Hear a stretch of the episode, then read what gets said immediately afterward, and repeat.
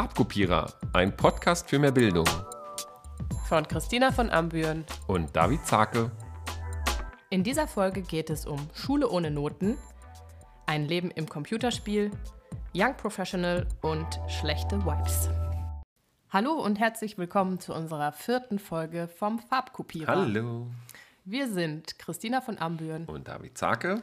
Und für unseren ersten Themenblock Einstellungen haben wir uns ein besonderes spannendes Thema ausgesucht. Denn es geht um Schule ohne Noten. Als Lehrkräfte aus Berlin, aber auch natürlich als Lehrkräfte allgemein, ist es ja immer großes Diskussionsthema und wir nehmen uns heute ein bisschen Zeit dafür. Und bevor wir so richtig einsteigen, Christina, muss ich dir eine Frage stellen. Würdest du lieber was lernen und eine schlechte Note dafür bekommen? Oder würdest du lieber nichts lernen und dafür eine gute Note bekommen?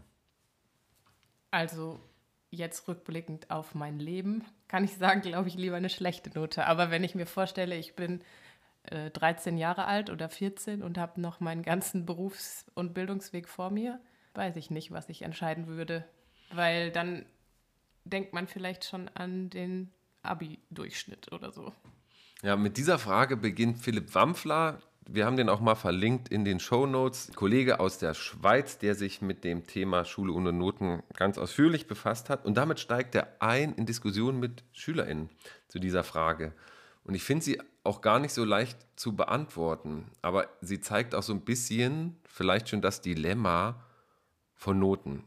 Und ich bin einfach wirklich gespannt, wohin unsere Diskussion heute geht.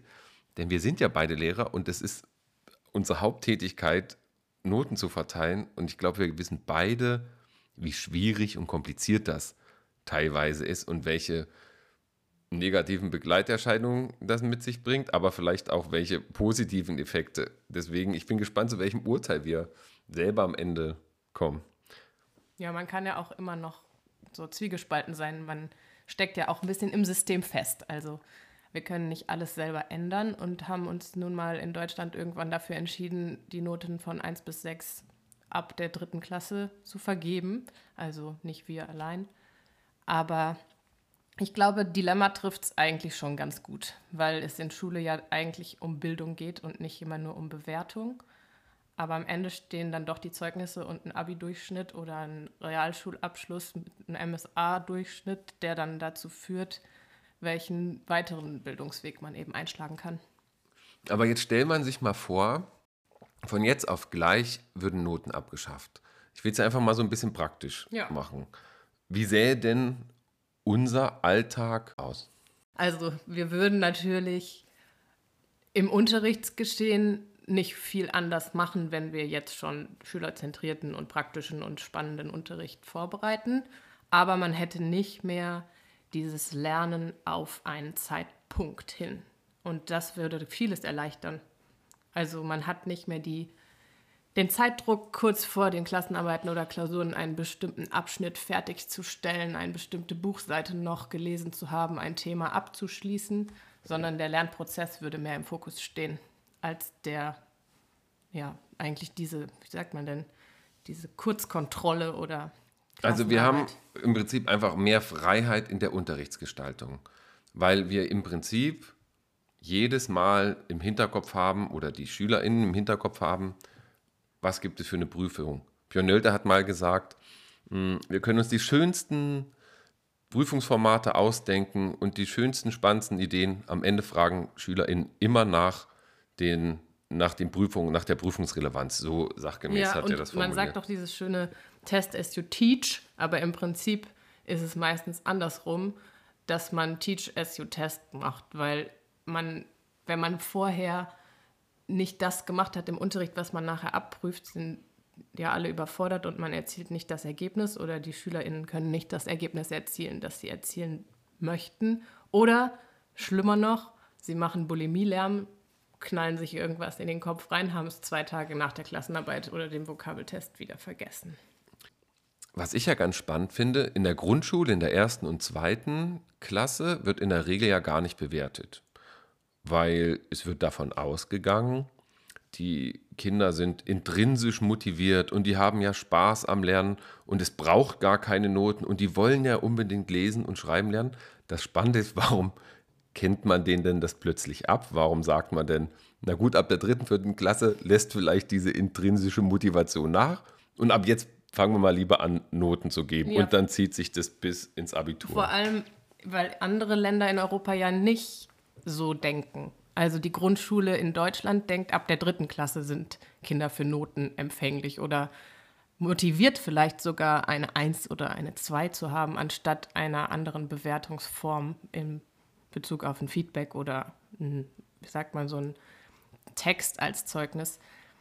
Ich glaube, dass es nicht da schon aufhört. Es kann sein, dass es später irgendwann ein bisschen mehr Druck braucht durch vielleicht eine Ziffernnote, aber in Schweden oder Norwegen beispielsweise gibt es noch bis zur achten Klasse keine richtigen Noten, sondern eher ein konstruktives Feedback durch so ein Kompetenzraster oder Einzelgespräche, also wirklich so lernbegleitende Fördergespräche individualisiert, was natürlich super toll ist, was aber auch dort vielleicht einfacher ist, wenn die Klassen kleiner sind. Aber nochmal zu den GrundschülerInnen, die äh, intrinsisch motiviert sind. In manchen Fächern glaube ich, dass dieses Interesse oder die Motivation auch ohne eine Notenziffernbewertung vielleicht sogar bleiben wird. Oder nicht manche Fächer, sondern die Interessen der SchülerInnen zu fördern in den Fächern, die sie interessieren, kann immer auch eine Motivation an sich sein. Weil jeder ist ja anders spezialisiert in seinen favorisierten Fächern.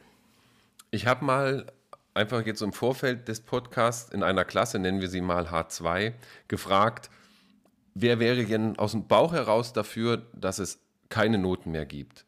Und es war wirklich bis auf zwei oder drei einzelne Stimmen alle SchülerInnen dafür. Und mir fällt es selber in vielen Situationen schwer, sagen wir mal, die Schüler arbeiten an einem spannenden Projekt. Über mehrere Wochen erstellen sie ein aufwendiges Projekt, ähm, ein Wirkungsgefüge, einen Podcast oder so. Und dann kommt es zur Bewertung. Und dann kann ich den Schülerinnen und Schülern noch so viel sagen, was daran gut lief, was man vielleicht an manchen Stellen noch verbessern könnte mm, und sehr viel auch konstruktive Kritik üben. Und wenn am Ende aber da plötzlich ja, eine 2 minus oder eine 3 plus steht, ist die Enttäuschung riesig. Ja. Und mir tut das dann auch selber leid in diesen Situationen, zu sagen, jetzt muss ich dir trotz allem, was ich dir mündlich im Positiven und Negativen gesagt habe, irgendeine Zahl geben. Und dann habe ich schon das Gefühl, dass SchülerInnen, weil sie es einfach auch gelernt haben, damit umzugehen, das vielleicht auch einordnen können, aber es ist am Ende eine Zahl. Und da würde jemand anders sein, wenn er eine 2 minus hat statt einer 3 plus. Aber ja, und wo ist die Grenze? Also ja. wie soll man das entscheiden? Das ist ja das große Dilemma bei Noten. Also warum ist das dann gerecht, dass die eine Gruppe die 3 plus bekommen hat und die andere die 2 minus? Da kann man sich vorher noch so viele Gedanken und Raster machen und dann muss man trotzdem ja persönlich als Lehrkraft das entscheiden und bewerten. Man hat ja auch eine gewisse Kompetenz. Das ist einfach so. Man kann sich auch SchülerInnen zur Hilfe nehmen oder mitbewerten lassen und, und, und. Aber wenn man es schafft, eine Leistungskontrolle oder so ein Portfolio oder was du sagst, ein Projekt reliabel und objektiv und ähm, in diesen drei Notenkategorien, was war das dritte nochmal, valide zu bewerten, dann hat man eigentlich so eine Superwoman oder Superman-Kraft. Ich glaube nicht, dass man das als Lehrkraft immer schafft. Und dadurch entstehen ja auch oft die Konflikte und vielleicht auch Diskussionen, warum in manchen Fächern oder auch in manchen Situationen Noten eben nicht sinnvoll sind. Also ich bin ja Sportlehrerin und da kommt man auch oft an seine Grenzen bei solchen Projekten, wo sich jeder richtig reinhängt. Und zum Glück gibt es ja mittlerweile ein bisschen mehr Spielraum dadurch, dass wir nicht mehr nur Leistung bewerten müssen, sondern eben auch, wie sich der oder diejenige engagiert, wie sie einen Lernfortschritt selbstständig oder mit Hilfestellung ähm, entwickelt und so weiter. Ich finde, ein Riesenthema ist auch Leistungsdruck tatsächlich. Also wenn wir uns mal jemand in der Grundschule vorstellen, vielleicht in der dritten oder vierten Klasse, erstmals plötzlich Noten. Und in dem Moment, in dem es Noten gibt, gibt es diesen Druck und es gibt Tränen und es gibt Verzweiflung und es gibt, ich schaffe das ja nie und dann habe ich plötzlich eine 3 in Mathematik und habe riesen Zweifel an mir selber. Und es gibt dieses psychologische Phänomen, das nennt sich erlernte Hilflosigkeit. Da gab es mal ein Experiment, man hat Schülerinnen in Gruppen eingeteilt und die eine Gruppe sollte am Anfang ein Anagramm erstellen oder aus einem Wort verschiedene andere Wörter herstellen und die andere Gruppe, denen hat man das unmöglich gemacht, den hat man Wörter gegeben, aus denen kann man gar keine anderen Wörter machen und man hat denen das nicht gesagt. Und die einen hatten ihr Erfolgserlebnis und die anderen hatten das nicht. Und später hat man dann denselben Gruppen nochmal so ein bisschen schwierige, aber schon durchaus machbare Möglichkeiten gegeben und die Gruppe, die vor dieses Erfolgserlebnis hatte, War hat besser, das oder? viel besser gemacht Ja. und die andere Gruppe hat es gar nicht geschafft. Und das ist so dieses erlernte Hilflosigkeitsphänomen und ich finde, das macht man ganz viel mit Noten. Wenn man am Anfang eine schlechte Notenerfahrung hat oder auch wenn wir Lehrkräfte, das haben wir auch manchmal im Kopf, ne? ich denk, kennst du selber in der Notenkonferenz am Ende, haben wir diesen pädagogischen Spielraum, werte ich eher schlechter oder eher besser. Ich weiß nicht, wie es dir selber ginge. Um zu motivieren, dann Ge- genau. Halbjahresnote. Man kann doch nicht motivieren, indem ich jemand schlechter bewerte, oder? Dann mit einer Enttäuschung, ich bewerte dich jetzt mal schlechter, dann hast du den Anreiz, dass du besser wirst. Ich glaube eher dieses, dieses Positive wäre besser. Aber jetzt haben wir schon ganz viel so Gegennoten, aber wir müssen mal so ein paar Argumente bringen, Ja. die für Noten sprechen, finde ich. Na, wir machen es ja auch gern irgendwie. Naja, also, aber manche sind auch sehr dafür, weil man vielleicht auch einfacher differenzieren kann. Also ich gehe nochmal auf meine skandinavischen Länder zurück. Da lernen eben auch alle Kinder in der Grundschule und auch bis zur siebten Klasse gemeinsam in der gleichen Schulform. Und man hat einfach dann nur die drei Möglichkeiten. Entweder hat man die Leistungskontrolle oder den, das Projekt hat man entweder bestanden, man ist durchgefallen oder man hat es sehr gut gemacht. Diese drei Kategorien gibt es zumindest ähm, in Schweden. Und bei uns ist es ja so, dass wir schon nach der Grundschule differenzieren, in den meisten Bundesländern zumindest, nach Leistung. Und dann individueller fördern wollen, indem wir Gesamtschulen vielleicht noch ausgenommen, aber Realschulen, Gymnasien und so weiter haben, an denen man bestimmte Abschlüsse erreichen kann. Und da ist es dann ganz klar, dass, sagen wir jetzt mal, vielleicht die, die besonders motiviert sind, sich auch freuen, wenn sie gute Noten bekommen und dann damit sich selbst bestätigen. Aber die, die eben nicht immer die guten Noten bekommen, leiden ja an jeder Schulform gleich. Aber es verstärkt das halt. Also die, die immer gute Noten bekommen, die freuen sich natürlich, weiterhin immer gute Noten zu bekommen. Und andere leiden eigentlich dadurch immer mehr drunter. Also es ist so ein, so das lese ich jetzt daraus. Ja, aber es kann eben auch eine Motivation sein, zu sagen, okay, Okay. ich habe jetzt die drei Minus, aber ich schaffe es auf die, auf die zwei, wenn ich das und das mache.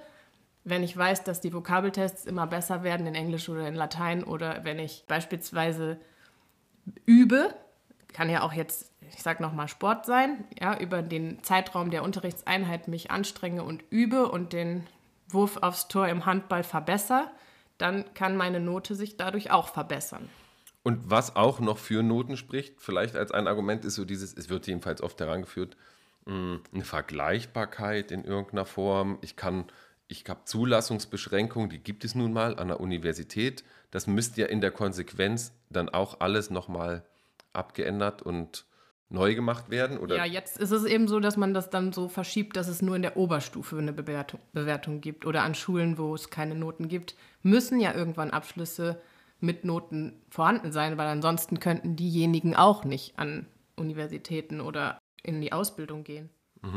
Und vielleicht jetzt doch ein Argument, was gegen diese Sag Objekt doch noch was dafür. Nein, nein, diese, gegen diese Objektivität spricht, ist doch, kann man überhaupt objektiv bewerten? Es gibt doch verschiedenste Studien, die zeigen, dass man schon allein, wenn man weiß, das Kind ist ein Kind eines Professors oder einer Professorin oder nach einem bestimmten Vornamen, dass ich schon bestimmte Leistungseigenschaften dem Kind zuschreibe. Ja, das ist dieser psychologische Effekt, das auch in dem Artikel, den ich vom BPB gelesen habe, ganz, ganz groß kann man auch nochmal verlinken, wer sich dafür interessiert, dass man natürlich nicht frei ist von solchen Voreingenommenheiten. Man sich davon lösen muss, aber es nicht kann, weil man eben Mensch ist und nicht Maschine. Okay, wir haben es versucht, so ein paar Argumente für, für die Notengebung zu finden. Und bestimmt habt ihr auch selber irgendwie welche im Kopf. Aber wenn wir uns jetzt mit diesem Thema. Ja, eins noch, eins noch. Da bin ich gespannt. Also zum Beispiel, dass manche wirklich nur dann lernen, wenn es eine Note gibt. Aber das ist ja vielleicht auch Sozialisation.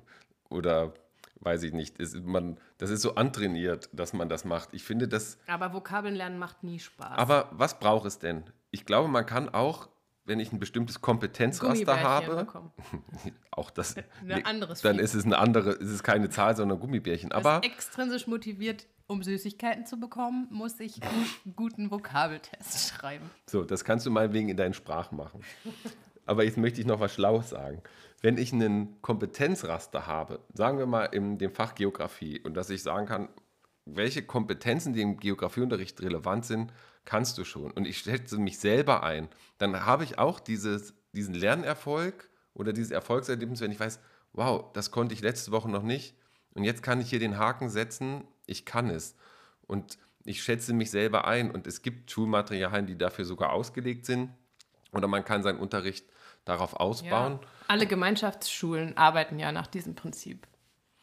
Und wir kommen nicht drum rum, es braucht, wir haben das glaube ich auch schon zweimal gesagt in irgendeiner Podcast-Folge, es braucht neue Prüfungsformate. Und es bringt eben nichts dann an diesen alten Sachen festzuhalten, die ich irgendwie nur mit einer Note bewerten kann. Aber wenn ich so eine Möglichkeit habe, durch Feedback, ständiges Feedback, Möglichkeiten zu schaffen, dass Schülerinnen und Schüler sich verbessern können, dann hat man ja letztlich auch sein Ziel erreicht und eine bestimmte Kompetenz trainiert und man ist im Prinzip weg von, du sitzt jetzt in dieser Minute hier und schreibst die Klassenarbeit und egal wie es dir sonst geht und ob du gelernt hast oder nicht, die Note, die kommt am Ende bei raus, fertig. Aber vielleicht zum Abschluss unserer Kategorie Einstellung doch nochmal eine Frage an dich, Christina. Für dich selber als Lehrerin, was ist denn für dich Wertschätzung? Also woran machst du denn für dich selber fest, ob du jetzt einen guten Unterricht gemacht hast oder einfach, ob du eine gute Lehrerin bist? Woran machst du das fest? Also das Beste ist so die persönliche, die persönliche Gefühlslage nach der Stunde. Also manchmal hat man ja das Gefühl, oh Gott, es lief heute gar nicht so, wie ich das geplant habe oder was ich mir dabei gedacht habe, ist am Ende nicht dabei rausgekommen. Das ist so der negative Teil. Und der positive Teil ist, wenn mich die Lerngruppe irgendwie überrascht hat mit deren Kooperation oder Wissen oder wenn etwas in eine ganz andere Richtung gegangen ist, als ich das vielleicht vorher gedacht habe. Wir sind trotzdem am gleichen äh, Ziel angekommen oder haben ein neues Ziel gesetzt für die nächste Stunde oder so. Aber das ist ja nicht so richtig Wertschätzung. Oder vielleicht auch, wenn eine Kollegin oder ein Kollege zu dir kommt und sagt, Christina, das ist ja eine richtig coole Idee und eine richtig gute Stunde die du da gemacht hast. Ja, das sieht nur meistens ja niemand, außer ich erzähle, boah, ich habe heute irgendwas gemacht und das ist so und so gelaufen und dann sagt derjenige, boah, das ist ja schön oder das ist ja eine gute Idee. Dann ja, natürlich ist das wertschätzend des Kollegen oder der Kollegin gegenüber. Aber merkst du, es gab nicht einmal, Note. ich brauche eine Note, ja. ich habe eine Eins, ich habe heute eine Eins für die Stunde bekommen, ich habe eine Fünf für die Stunde bekommen, brauchen wir gar nicht. Und ich glaube, das kann man auch auf SchülerInnen übertragen die brauchen nicht die Note zwingend, weil wir erleben es ja später auch oder jetzt und auf was ganz anderes. Und wenn es nur ein, ein Lob ist, eine Anerkennung, eine Wertschätzung, das kann auf ganz vielen Ebenen stattfinden. Ich glaube, jetzt haben wir ganz viel zum Thema Noten gesagt und wir kommen zu unserer nächsten Kategorie, doppelseitig. Und zwar habe ich mich mit Gamification ein bisschen beschäftigt, weil es gibt ja bei uns so ein Fortbildungskonzept und vielleicht auch ein paar Menschen, die sich mit Gamification beschäftigen und da habe ich mich angemeldet und jetzt bin ich ein bisschen angefixt. Und zwar gibt es Apps, mit denen man seine To-Do-Liste zu einem kleinen Spiel machen kann. Und ich finde das großartig für die intrinsische und extrinsische Motivation, egal was es ist, ob es jetzt Lernen ist für eine Klassenarbeit oder für Lehrkräfte Klausuren korrigieren, habe ich bei Twitter gesehen, hat jemand gepostet, für jede Klausur, die man dann korrigiert hat, macht man sein Häkchen in der App und dann ähm, bekommt das ähm, Icon, das man eingestellt hat, irgendwie mehr äh, Superkraft oder mehr Energie. Und wenn dann das Level auf grün ist, dann ist man fertig mit der Korrektur der Klassenarbeit. Ich kann mir gut vorstellen, dass mich das motiviert, wenn ich da wieder 20 liegen habe. Aber du glaubst auch, dass du durch die Stadt gehen kannst und beim Hochspringen mal bing, bing, bing Münzen einsammeln kannst. Ne? So ein bisschen, bisschen klingt das, dass du jetzt deine. Dass ich jetzt im Computerspiel lebe. Genau, ja. dass du, du bist, hast dieses hybride verinnerlicht, dass du einfach in dieser Welt lebst und brauchst diese Belohnung. Aber findest du denn, man sollte generell mehr Gamification-Schulen machen oder was willst du damit sagen? Findest du, es ist jetzt für dich eine hohe Motivation oder nicht? Nein, ich glaube, man kann es insgesamt mehr nutzen. Aber ich habe mich halt so ein bisschen zurückversetzt gefühlt in meine Teenie-Zeit, wo ich einfach viel am Computer saß. Damals hat man ja noch nicht auf dem Handy gespielt, sondern saß wirklich vom PC. Und ja, jetzt gibt es ja viele andere Möglichkeiten, wie man das nutzen kann. Und eben das in dieser To-Do-App kannte ich noch nicht. Und deswegen fand ich das ganz spannend und wollte das hier in unserem Medienpodcast mal erwähnen. Aber ich finde, du passt doch zum Thema, denn wenn wir jetzt Schule komplett durch Gamification, dann brauchen wir auch keine Noten mehr, weil dann hat man bestimmte Level erreicht und man kommt jetzt nicht in Klasse 6, sondern in Level 6. Und dann kommt der Endgegner irgendwann. Das, das ist das, Abitur, das Abitur. So, vielleicht sollten wir mehr solche reizvollen Sachen machen und man hofft natürlich, dass man nicht Game Over geht. Und bei meinem Doppelseitig möchte ich einfach nur noch mal das so ein bisschen zeigen, worum es, glaube ich, geht und was auch zu diesem Thema Noten und Nicht-Noten passt. Wenn wir uns viel häufiger einfach als Lernbegleiter verstehen und gar nicht mehr diese Klischee-Rolle des Lehrers oder der Lehrerin erfüllen, die alles weiß, die alles kann, die über alles Bescheid weiß, dann kann das auf so vielen Ebenen so hilfreich sein. Ich habe den ganzen Tag mit, nennen wir sie mal Young Professionals zu tun. SchülerInnen, die sich in vielen Bereichen viel besser auskennen. Nehmen wir das Thema Medienbildung. Ich muss mich als Lehrer nicht intensiv mit TikTok befassen. Ich muss es nicht können. Das Einzige, was ich muss, vielleicht ist es zu kennen.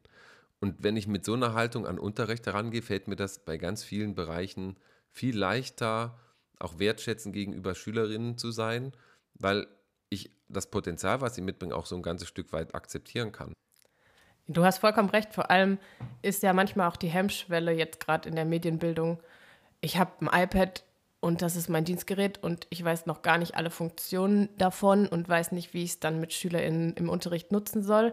Aber das ist ja nicht das Ziel, dass ich da der Experte oder die Expertin drin bin, sondern man kann ja auch gemeinsam da reingehen in das Projekt und dann sagen, okay, wir schauen uns jetzt Keynote an und die Funktionen, die Grundfunktionen kenne ich oder kann ich, weil ich mich damit beschäftigt habe, aber alles andere kann man zusammen herausfinden und dem einfach einen Rahmen geben im Unterricht. Und ich glaube, jetzt können wir zur fast letzten Kategorie kommen, kurz und knackig zum Papierstau. Und mein Papierstau wird vielleicht ein bisschen überraschen. Ich habe ja vorhin gesprochen über erlernte Hilflosigkeit. Und ich finde, wir LehrerInnen sind da auch ein Stück weit in einer Gefahr im Moment, denn es wird zurzeit ganz viel darüber diskutiert, über die KMK und welche Ideen sie hat gegen den Lehrermangel. Und da wird sehr viel kritisiert und ich würde auch vielen Sachen tatsächlich zustimmen. Mir geht es eher um so etwas Grundsätzliches. Es ist zurzeit so eine Stimmung, alles ist sehr dagegen sehr negativ geprägt. Und das ärgert mich tatsächlich manchmal, weil vieles an gutem Potenzial und Möglichkeiten gar nicht so herauskommt. Und wenn wir uns da reinbegeben in diese, diesen Teufelskreis von es wird immer schlimmer und jetzt müssen wir noch mehr arbeiten, dann habe ich irgendwie diese erlernte Hilflosigkeit. Das ist mein Papierstau. Also mehr positive Energie. Ich schließe mich heute deinem Papierstau einfach an. Und oh, das war ja einfach. Dann darfst du die allerletzte Kategorie heute bedienen. Den Druckauftrag. Feedback is the breakfast of champions. Ja, jetzt muss ich drüber nachdenken. Irgendwas mit Frühstück. Christina, das war unsere vierte Folge. Ja, sehr schön. Vielen Dank. Ich muss dir sehr viel Wertschätzung geben, aber ich würde dir auch so ziemlich. Konstruktives Feedback. Ja, und eine Eins. Danke. Allen einen schönen Tag. Tschüss.